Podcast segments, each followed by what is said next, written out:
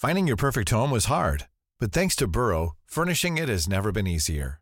Burrow's easy to assemble modular sofas and sectionals are made from premium, durable materials, including stain and scratch resistant fabrics. So they're not just comfortable and stylish, they're built to last.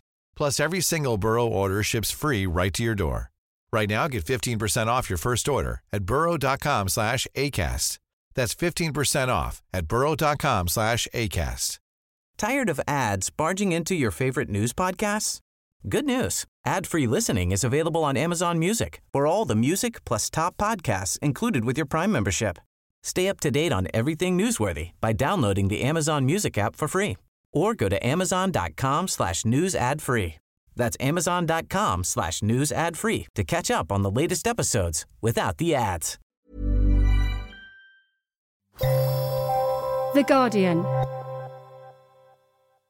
Another parliamentary year commences with a Queen's speech squarely aimed at the Conservatives' new electoral strongholds. I'm Jessica Elgot, Deputy Political Editor of The Guardian, and this is Politics Weekly.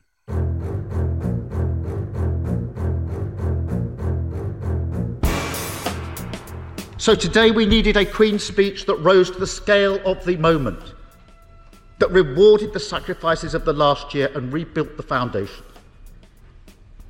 But instead, this Queen's speech merely papers over the cracks. It's packed with short term gimmicks and distant promises. Yesterday, Boris Johnson's government announced their legislative programme for a new parliamentary year in the annual Queen's speech, and it felt a little meh. Some are wondering what happened to the bold promises in the 2019 manifesto. We look at what was in it and what was left out. It comes as the dust settles over Labour's losses in last week's elections and over the fallout of a panicked shadow cabinet reshuffle followed by a bitter briefing war. Can Keir Starmer recover in time for the next general election? We'll discuss later in the show. Plus, despite Boris Johnson's loud promise of reform, one major thing was missing from the Queen's speech a plan for social care. After seeing successive governments fail on this front, we ask why is it so difficult? That's all in this week's Politics Weekly.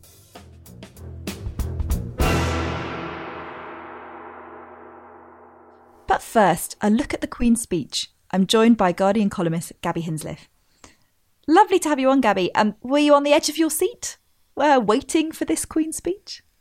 It's almost like Christmas. but not quite as exciting. But it is at least, you know, Queen's Speech is always a government's to do list. It shows their priorities and it's a chance to see if there's any substance, I suppose, to some pretty big promises Boris Johnson's just made about succeeding where pretty much every previous government has failed and delivering equal prosperity and life chances across the country. This time it was also interesting in terms of understanding how he's sort of hopes to keep together quite a volatile new coalition of voters. I think he's successfully won over a set of voters who aren't so comfortable in life, but can you hang on to them without upsetting the Tories' traditional sort of middle class southern base? So that's, I suppose, what everyone was watching for this year is how do you keep that quite unstable compound together? There are some offerings that, that seem squarely aimed at the Conservatives' new electoral base. There's the skills pledges, technical education, more investment in towns. How much do you think those kinds of policies resonate with voters? Do they make a, a significant difference to their lives and do they give the government credit for them? I think they resonate if they work. I mean, the Queen's speech looks like it's going for the sort of what you might call the new electoral sweet spot, which is economically left wing, but socially very right wing, which is where you get the more sort of culture war sounding stuff coming in. But some of the stuff on skills and training and jobs sounds like it was cut and pasted straight from a Gordon Brown budget in the noughties, really. I thought I recognise half these sentences. But I think the emphasis on further education rather than higher education that is quite resonant. Fewer than half of kids go to university, and we don't talk enough about about the half that don't. And the idea of loans for retraining throughout life, I think that's probably quite appealing. The idea that you could get the course fees covered not just for university but for more vocational courses actually sounds pretty sensible in a labour market where lots of people are probably going to have to retrain because their old jobs might not exist soon. But it always comes down at the risk of sounding like a stuck record to is there actually the money to make this a reality? I mean, I'm so old, I've heard all these promises before from the last May government, never mind from Labour in the past. And I, I can't work out from this set of what makes it different enough this time that it's going to succeed where everything else has failed at a time when there's some pretty stiff economic headwinds blowing the other way. I mean, Boris Johnson is talking about trying to create jobs in the teeth of Brexit, which obviously hurting exporters, a pandemic, which is pretty much kneecapped service industries, and rapid decarbonisation, which means, yes, there'll be new green jobs created, but also going to lose some jobs in polluting industries. So, can you create the new ones fast enough to offset the ones that are going to be lost? And that's what I think that's where the meat of it is going to come down to. That's where he's going to be judged on whether it's been successful or not. And there are some things that trade unions, particularly, are calling out that this idea of an employment bill doesn't seem to be anywhere. There was supposed to be this this pledge to raise workplace protections after Brexit, safeguard gig economy workers. I mean, that might be the sort of thing that really helps level up you know parts of the country if people aren't you know exposed to terrible working conditions which the pandemic has probably also brought into quite sharp focus but again, you see, that's not something that, that's in this Queen's speech, and again, might be something that bristles a bit with the Conservatives, especially maybe Conservatives like like Rishi Sunak, maybe. Yeah, and I think there seems to be. I suspect the thinking there is you don't want to go into anything that um, employers see as more red tape or as restricting their ability to adapt to changing circumstances this is a very difficult time for a lot of industries that are trying to get back up off their knees after the pandemic. And they i think they suspect they've judged that now is not the time for a whole load of new workers rights. But as you say it's a big sort of gap in what's on offer especially as a lot of the proposals now, you know, are likely to bear fruit in the long term. If you're talking about retraining now or, you know, about further education now, it's quite a few years before you start to see the impact of that in terms of the jobs people are getting. I know the le- next election feels a very long way at the moment, but it's not that far off. And if you want to show tangible progress between there and now, you know, education is a long, slow process the other really controversial part of which was in the Queen's speech is the reforms to, to planning law. That's something that'll be controversial with Conservatives. Tell us a bit about them and why and why they're such a um, an unpopular proposal for some of Johnson's own MPs. Mm. I mean, the real opposition to any government with an 80 plus majority is internal, if we're honest. Labour hasn't got the numbers to sort of inflict any surprises on you. And it's only a revolt on your own side that can bring you down when you have the kind of majority Boris Johnson does. So, in practice, the bills that run into trouble over the next year are going to be the ones that upset Tory MPs. And the rush to rip up planning laws, think, is top of that list. This bill basically establishes that once an area is designated for development, and that will be a whole new row in itself, you know, which areas are and which aren't that's house building's pretty much nailed on to happen with very limited powers for councils and locals to object. And I'm sure it'd be really popular with first time buyers and renters because you know it is the kind of expansion in house building that we need. But for more established Tory voters, rural and shire seats, they hate it because to them all it means is whopping great profits for property developers and any old estate knocked up any old where with scant regard for whether you're actually creating places people want to live. And the complaint you always hear is they build the houses, but not the school places, not the bus routes, not the stuff that makes life actually sort of work for the people who are moving into an area. It's interesting to see Theresa May emerge as uh, spearheading some resistance to this on the backbenches. She's picked her bites very carefully with Boris in the past, and that's one to watch.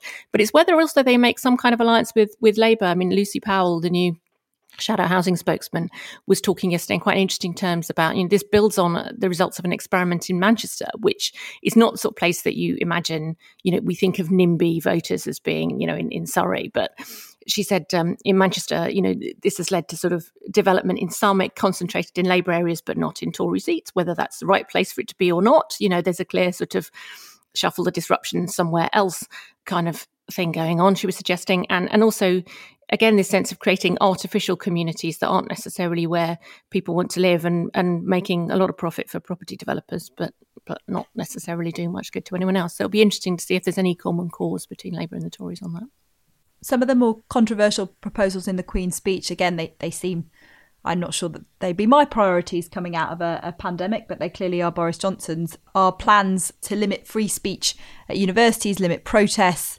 and others that are expected to provoke opposition is, is making photo ID mandatory for all voters at elections. And there's kind of a, a theme here, isn't there, that, that, that I can see anyway. Yeah, there's a theme of neutering opposition, certainly, I think. And that's that's worrying with the government with this kind of majority, particularly voter ID. I mean, as, as the Guardian reports, up to 2 million people don't have the right kind of photo ID now. And they're most likely to be poorer people from ethnic minority backgrounds. So who are we disenfranchising here? You know, and I think that is quite an alarming development. Some of the measures that you mentioned seem to be more catering to, you know, keeping a culture war ticking over on the side and often solving problems that, that no one is particularly convinced exists. And it's particularly true of the free speech and universities one. If you're a student union, first of all, it's incredibly rare that people are no platformed. Secondly, if you're a student union and you don't want to be sued for no platforming someone, well, the easiest way to ensure that happens is just not invite anyone controversial in the first place. So there's an incentive here to just play it very safe. If anything, you could end up with less diversity of views being expressed, um, which is the opposite of what government intends. As for the idea that no platform speakers could sue for compensation, I mean, I'm not sure how generous the government thinks student union speaker fees are, but in my experience, you're sort of lucky if they pay your train ticket. I don't think there's going to be a great deal to sue for. So all of that points to, you know, something that's basically just been bumped out there to to satisfy a particular part of the Tory base that would like to think this is a huge problem, rather than tackling some of the very real problems that the country actually has at the moment. And I think there are also some of those measures seem to me very much aimed at dividing the Labour Party and sort of creating political rows rather than solving problems. That's particularly true of the the bill on protest, I think, which has already been very controversial during the last session. If I was being a cynic, I'd, I'd sort of wonder if half the point of that is that this is an issue that forces Keir Starmer into some awkward choices. You know, does he want to be the sort of Labour leader who defends the right to radical protest, or is he the sort of more establishment, don't frighten the horses figure, former director of public prosecutions who's tough on crime and all the rest of it, and who couldn't possibly condone the kind of clashes with police we saw in Bristol earlier this year as a result of the Kill the Bill protest? So I think these are part in part about you know, painting Starmer as on the wrong side of a popular argument and the government is on the right side of a popular argument, whether or not that argument has any actual merit. Just one thing that sort of struck me about the, the photo ID for elections. I mean, not that gerrymander, you know, these kind of things are should be good in any sense. But it struck me as, as interesting when the Conservatives are trying to expand their voting base into into people with, with fewer resources, less money, and Labour seem to be expanding their base into into graduates, people who are far more likely maybe to have driving licenses, passports, have you know easily use or easily get those kinds of documents. Could it backfire? It potentially could. Um, I think the biggest problem with it. I mean, I, I, think that you'd have to say as well that the people who are most likely to be disenfranchised by it, there's also quite a big overlap with people who are very likely at the moment not to vote. Yeah, it may not be that there's, you know, that there's a huge amount of people deterred from voting who aren't already deterred from voting, if you see what I mean. But I think there's a principle here, which is that you don't mess around with the electoral system for anything other than very good reason, you know, and whether or not that backfires on the Tories or doesn't backfire on the Tories, there's a principle here, which is, you know, you don't use a large majority to rig the system in your favour. And I think the next thing to watch for, we'd also like to see um, government abolishing the Fixed Term Parliament Act, which makes it easier for Johnson to call an election at a time that suits him rather than on, on a set date. It's about consolidating the grip on power again. But the bigger one to watch out for, I think, over the next couple of years is boundary reform, is changes to the shape and size of constituencies, which could also make it easier for the Tories to win again. And again, this is the sort of thing you can do with that kind of majority. That's, you know, we are yet again just seeing the results of that disastrous 2019 election result unfold. That's what happens the government has power to make the rules, and there's not an awful lot the opposition can do about it. Last thing that Boris Johnson has, has finally seems to have announced that there will be a public inquiry into the government's handling of COVID, that the timeline will be within the next year. We, he said it would start within this session. That should mean a year. Will he be nervous about it, or will he be counting on it being such a lengthy inquiry that it may not even report before the next election? he's not nervous, I think he probably ought to be. I mean, there, there are two sort of danger points with inquiries. One is the actual report, you know, the findings, what do they say? But also the hearings, you know, when people are giving evidence in public, all sorts of things coming out during the process of the inquiry, you know, that can be as damaging as, as the findings itself. An inquiry is obviously very welcome and necessary. It's something the Guardians campaign for. But the risk for Boris Johnson is that it reopens old wounds. Right now, people seem in a very forgiving mood thanks to the vaccine, the prospect of life returning to normal. We're all feeling a bit more optimistic. That boosted him in last week's elections. But obviously, the hearings may dredge up some, takes us right back to the sort of the dark times really and the missed opportunities to lock down earlier and, and save more lives. I wonder whether part of the calculation is firstly, that this was inevitable, you have to do it at some point. But secondly, Dominic Cummings apparently now seems prepared to spill quite a lot of the beans anyway. He's already made some pretty shocking revelations about the Prime Minister's reluctance to have a second lockdown, and we can probably expect more of the same when he testifies to MPs investigating the handling of COVID uh, later this month. So perhaps, perhaps he's just concluded it's all going to come out eventually. So better to have some control over the process and a formal process rather than a sort of procession of aggravated former employees coming out and telling us all of it anyway. Gaby Hinsliff, thanks so much for joining me. Thank you. After the break, we'll have a long look at the Labour Party and where it goes next. We'll be right back.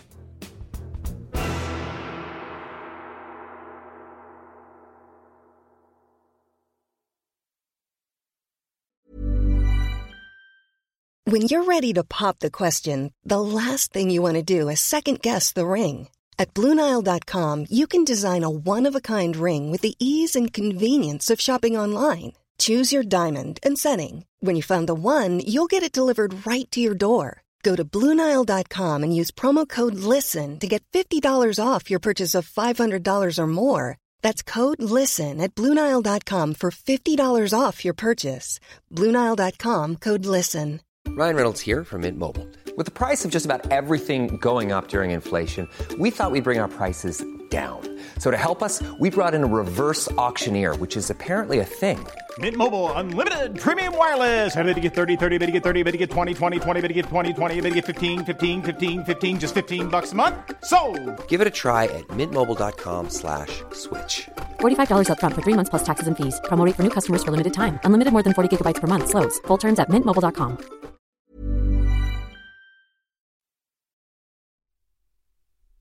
Welcome back to Politics Weekly. I'm Jessica Elgot. Last week, Labour suffered a disappointing result in the local elections.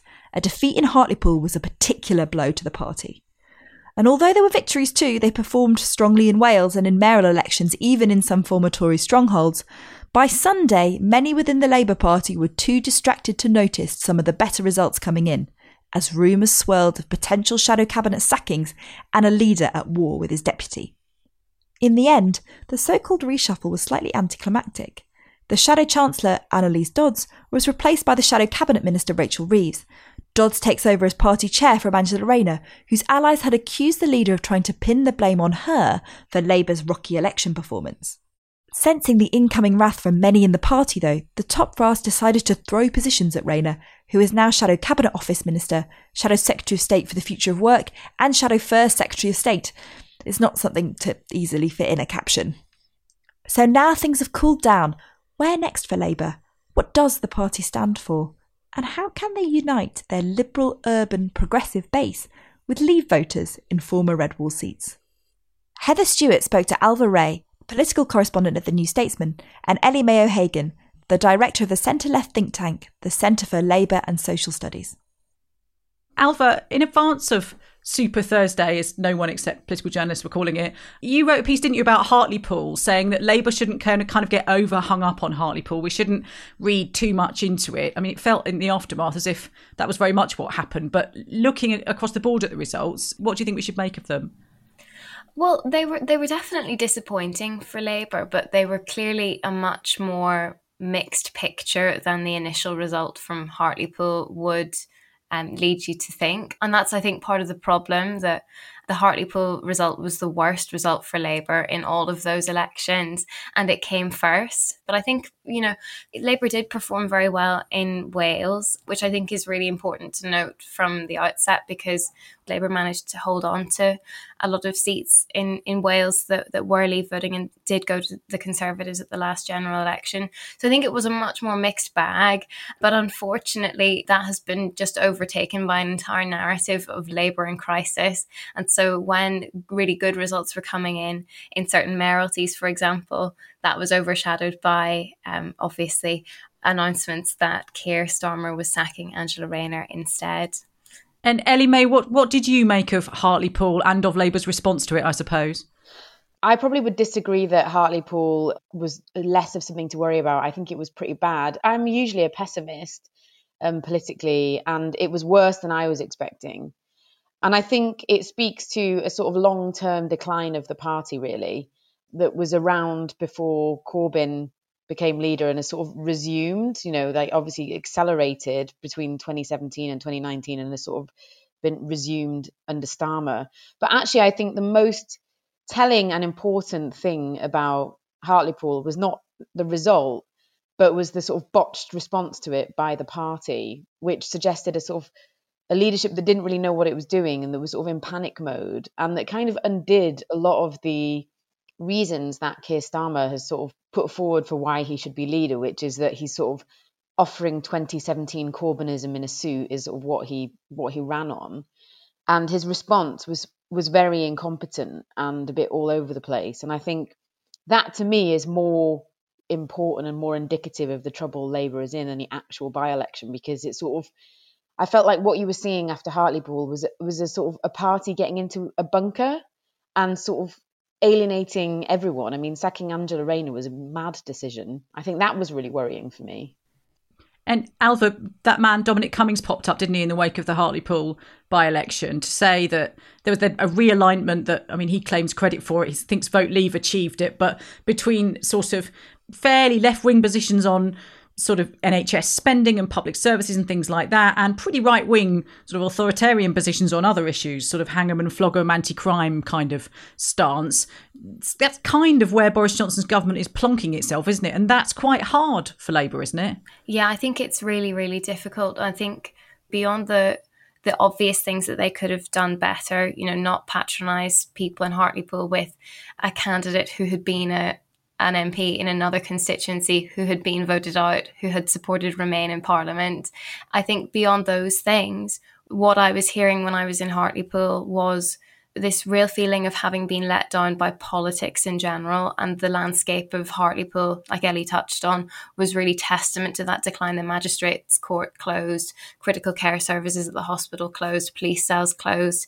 I think this this combination of feeling just let down by politics and neglected, combined with this long Labour history, meant that people in Hartlepool just fancied a change the magic shifting of the Conservative campaign in 2019 and what we saw again in Hartlepool is that Boris Johnson's Conservatives have managed to pitch themselves as the change candidates. Um, I find that Labour kept apologising when when I was there and, and wasn't so good at, at making the case of, of where these cuts and the root cause of the problems in Hartlepool was really coming from. You know, for example, that magistrates court, that's that, that closure is a direct Conservative government decision from the Ministry of Justice. The the only way that you even start to tackle it is is by thinking more precisely probably about what the Conservatives are doing as well, rather than just thinking about what Labour needs to be doing in isolation. Yeah, Keir Starmer said we need to spend less time talking to ourselves, didn't he? Although it was sort of in the grip of this. He then spent quite a long time talking to Angela Rayner, it seemed, over the 24 hours after after that. But um, Ellie Mae, let, us try and sort of cheer ourselves up a bit and look at some of those successes. What what can Labour learn from, for example, what happened in Wales, where they're the incumbents and they did well?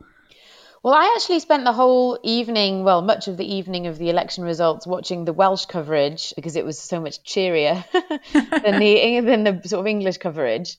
And I think it's I think a lot of it was the pandemic response. I think that has distinguished Wales as a sort of nation with its own politics and identity to Welsh people much more.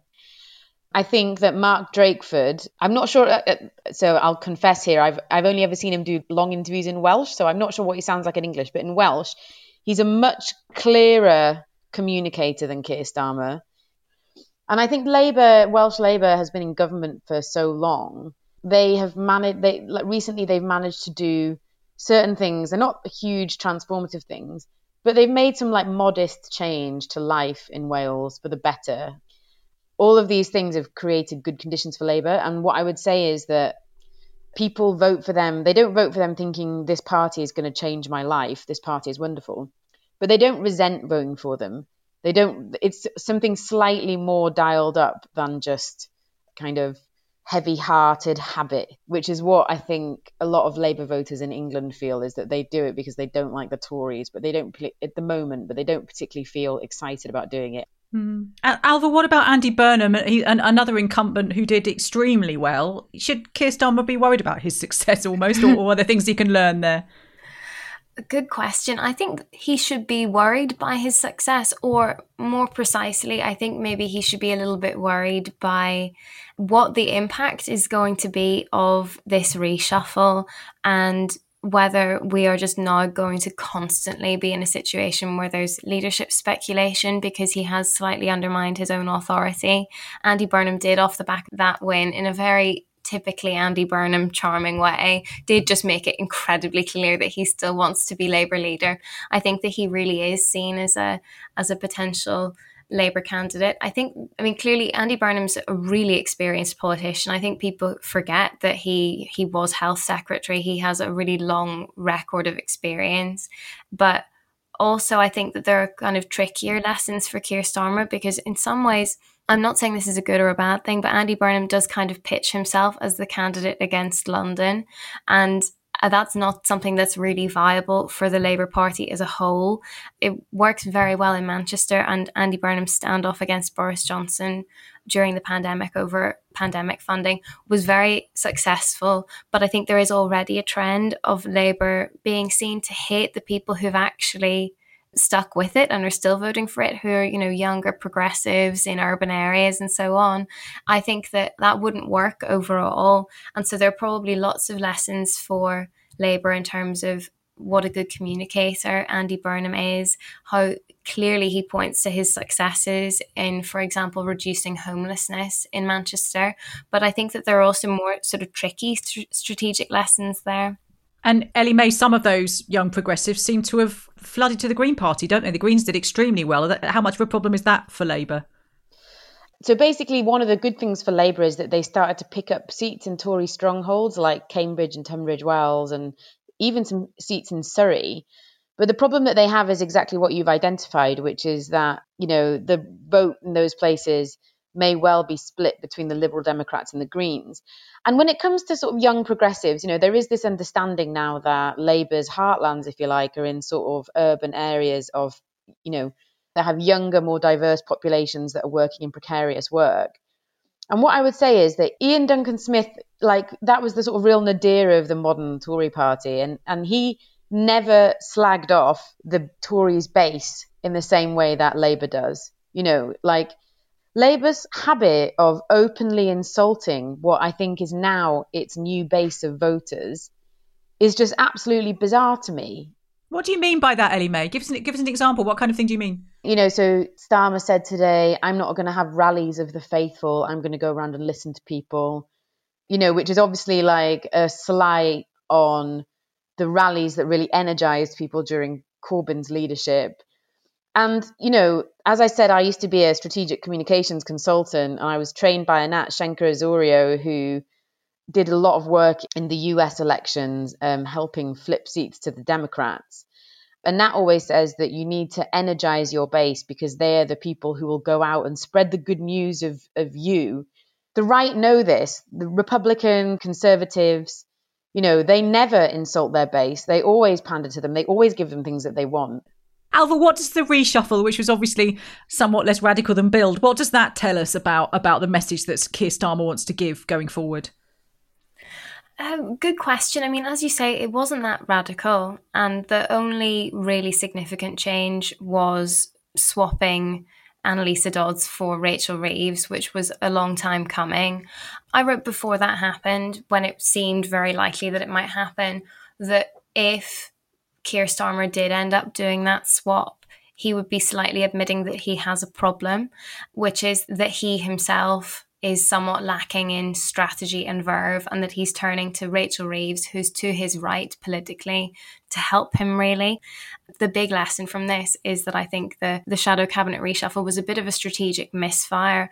We come out of this reshuffle and out of these elections with Keir Starmer in a much weaker position and a lot of MPs and shadow cabinet members feeling, I think, quite unloved and lacking in confidence.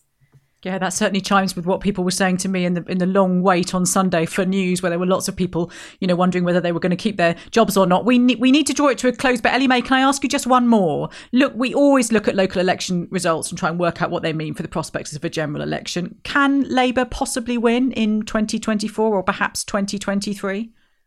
Absolutely. You know, I remember when Ed Miliband lost in 2015, and there was like all of these sort of doom mongering pieces about how the Labour Party was done for and how it could never come back from that.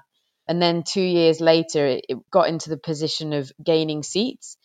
And I think we underestimate, you know, how quickly things change. I even remember think pieces about how the Tories were in a permanent state of decline in 2010 you know, Attlee, Labour's sort of greatest ever leader, possibly like aside from Blair. And if anyone is listening to this from the left of the party, before you get angry, I just mean in terms of victory, not policy. Attlee was not a natural leftist, but he sort of was pushed that way by people that he worked with and by the material circumstances of the era. So I do think there is the possibility for Keir to be this kind of Attlee figure, this sort of transformative figure in the party. And what better time to do it than after the pandemic, in the middle of a climate crisis, the foundations are there for Labour to transform this country for the better forever. So he and he could be that figure, but I think what it requires is boldness, decisiveness, and a clear, resonant story about the country that we live in, about who Labour are as a party, who he is as a leader, and what the country will look like under a Labour government that he leads. And that will make all the difference. Heather Stewart speaking to Ailbhe Rea and Ellie Mae O'Hagan there. Now, for decades, successive governments promised and then failed to reform it. Nevertheless, Boris Johnson on his first day as Prime Minister boasted that he would, quote, fix the problem of social care that every government has flunked for the last 30 years.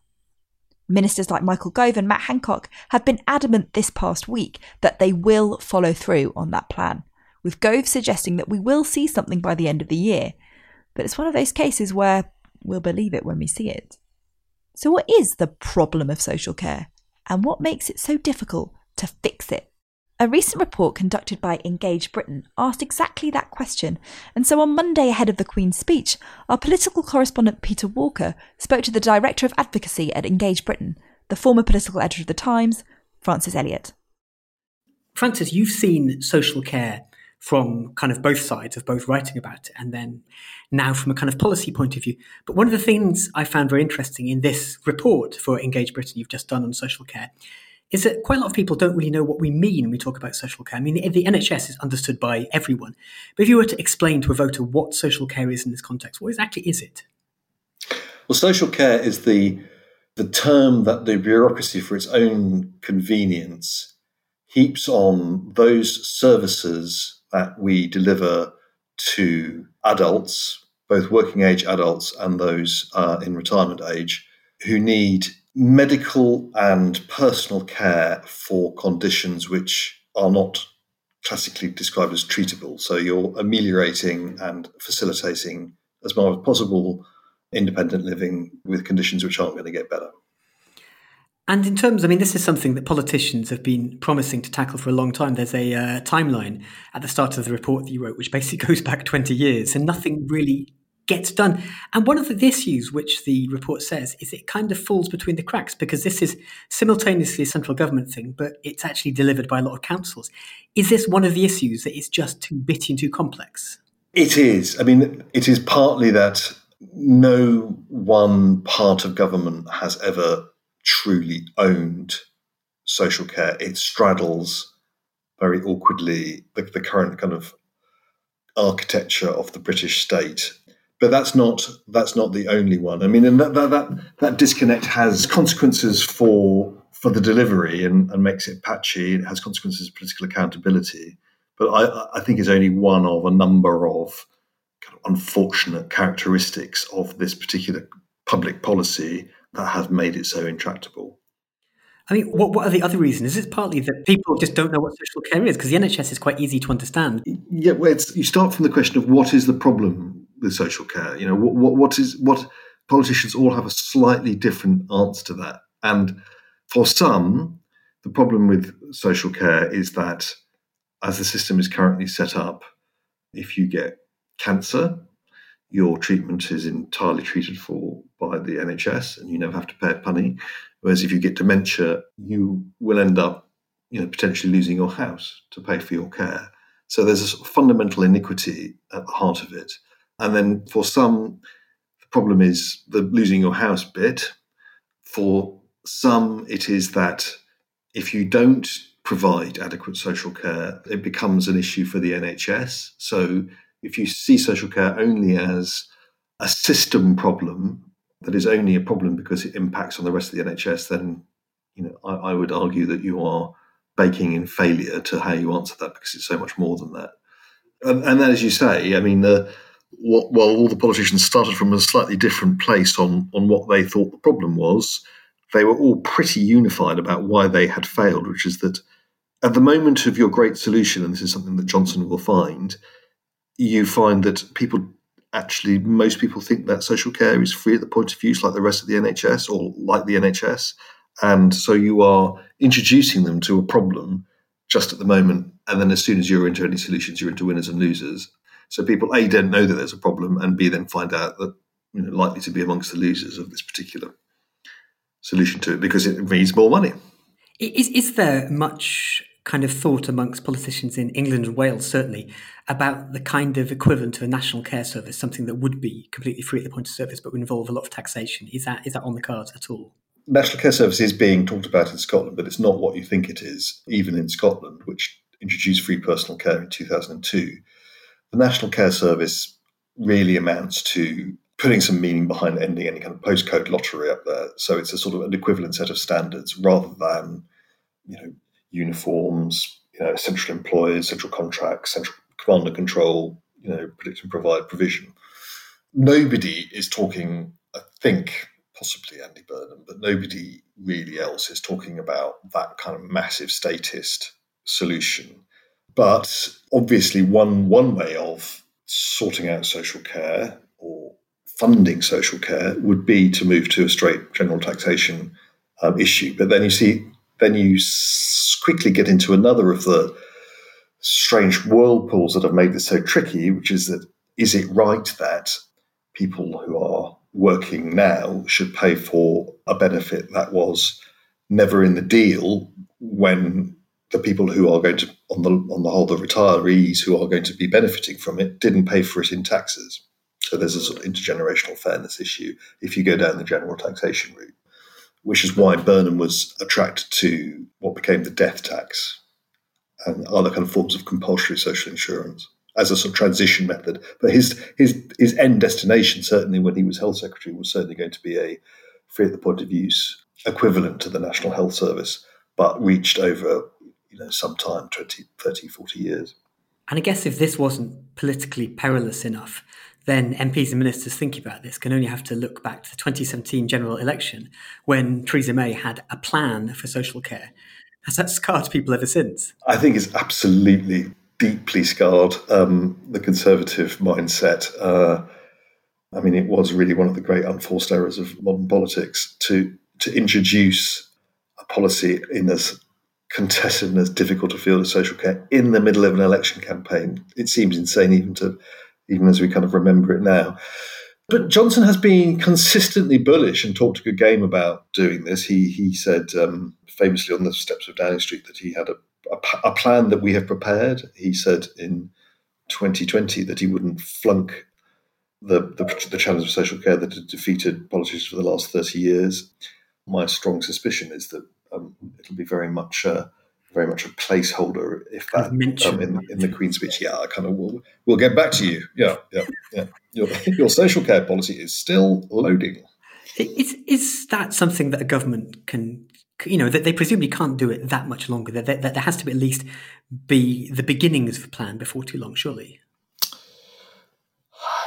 I, I, this is where I wrestle with the cynicism of my former trade, Peter. Um, what is the real political disbenefit of not doing it? Well, you know, I guess that it is you know very embarrassing given the, the previous rhetoric from Johnson that it, it, has become a kind of slight political virility test. You know, mm. if hmm. you're if you're in government with your huge majority, Mr. Johnson, and your renewed mandate, what are you in this for?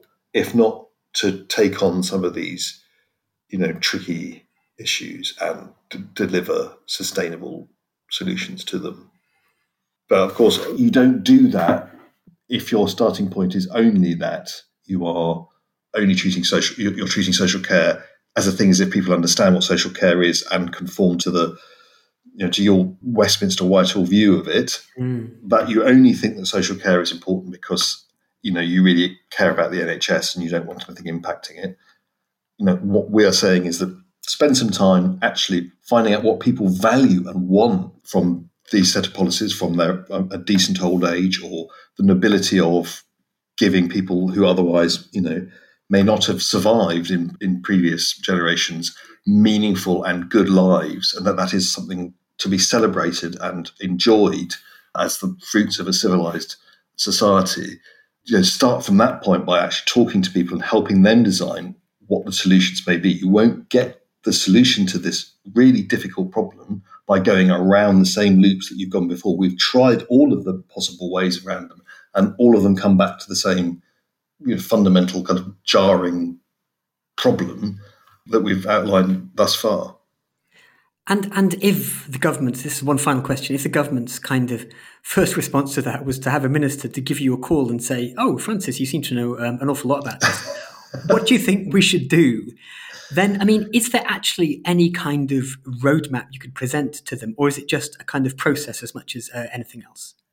Well, you can't simultaneously say this to the people and then say, "Oh, but you know, here's what they've said." We, I mean, I'm afraid we are organisationally in a position where we, we're not at that moment where we can say this is what we've done. But I think what I would say is start the conversation now, lay it out. Do try to to take this out of as much as possible the normal kind of Westminster dialogue, and you know start by asking some fundamental questions about you know what do we mean when we talk about social care, you know, and mm. what people really value about it, and what might a good old age look like. That's brilliant. Francis Elliott, thank you very much. Okay, Peter, nice to speak to you again. And that is all from us this week. Now, as we mark The Guardian's 200th birthday this month, there is lots of unmissable anniversary journalism for you to enjoy. You can look forward to special commemorative supplements, essays, opinion pieces, fascinating Guardian live events, and of course, some extra special podcasts make sure to listen to Politics Weekly next week when Heather Stewart convenes a roundtable of former political editors at The Guardian. Also, check out Friday's episode of Politics Weekly Extra. In a week where violence broke out once again on the streets of East Jerusalem between Israeli police forces and Palestinian protesters, Jonathan Freedland speaks to former envoy to the Middle East, Ambassador Dennis Ross. The pair discuss US policy in the region and the many, many missed opportunities to salvage peace. But for now, I want to thank our guests Gaby Hinsliff, Heather Stewart, Ailbhe Rea, Ellie Mae O'Hagan, Peter Walker, and Francis Elliott. The producer is Yonin Gafan. I'm Jessica Elgot. Please look after yourselves, and thanks for listening.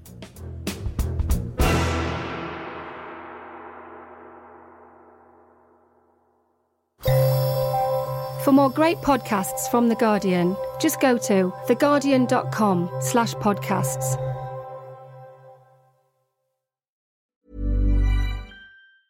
Tired of ads barging into your favorite news podcasts? Good news. Ad-free listening is available on Amazon Music for all the music plus top podcasts included with your Prime membership. Stay up to date on everything newsworthy by downloading the Amazon Music app for free or go to amazon.com slash news ad free. That's amazon.com slash news ad free to catch up on the latest episodes without the ads. Hi, I'm Kara Berry, host of Everyone's Business But Mine, and I am an all inclusive addict. Enter Club Med, the best all inclusive for you and your family. With resorts worldwide, from their family flagship resort, Club Med Punta Cana, to their only mountain resort in Canada, Club Med Quebec, they have everything you need to relax. With their 20 plus sports activities, wellness programs, you can dine on delicious cuisine and make memories with your family. So book your next getaway with Club Med. Visit clubmed.us or call 1 800 Club Med or your travel advisor.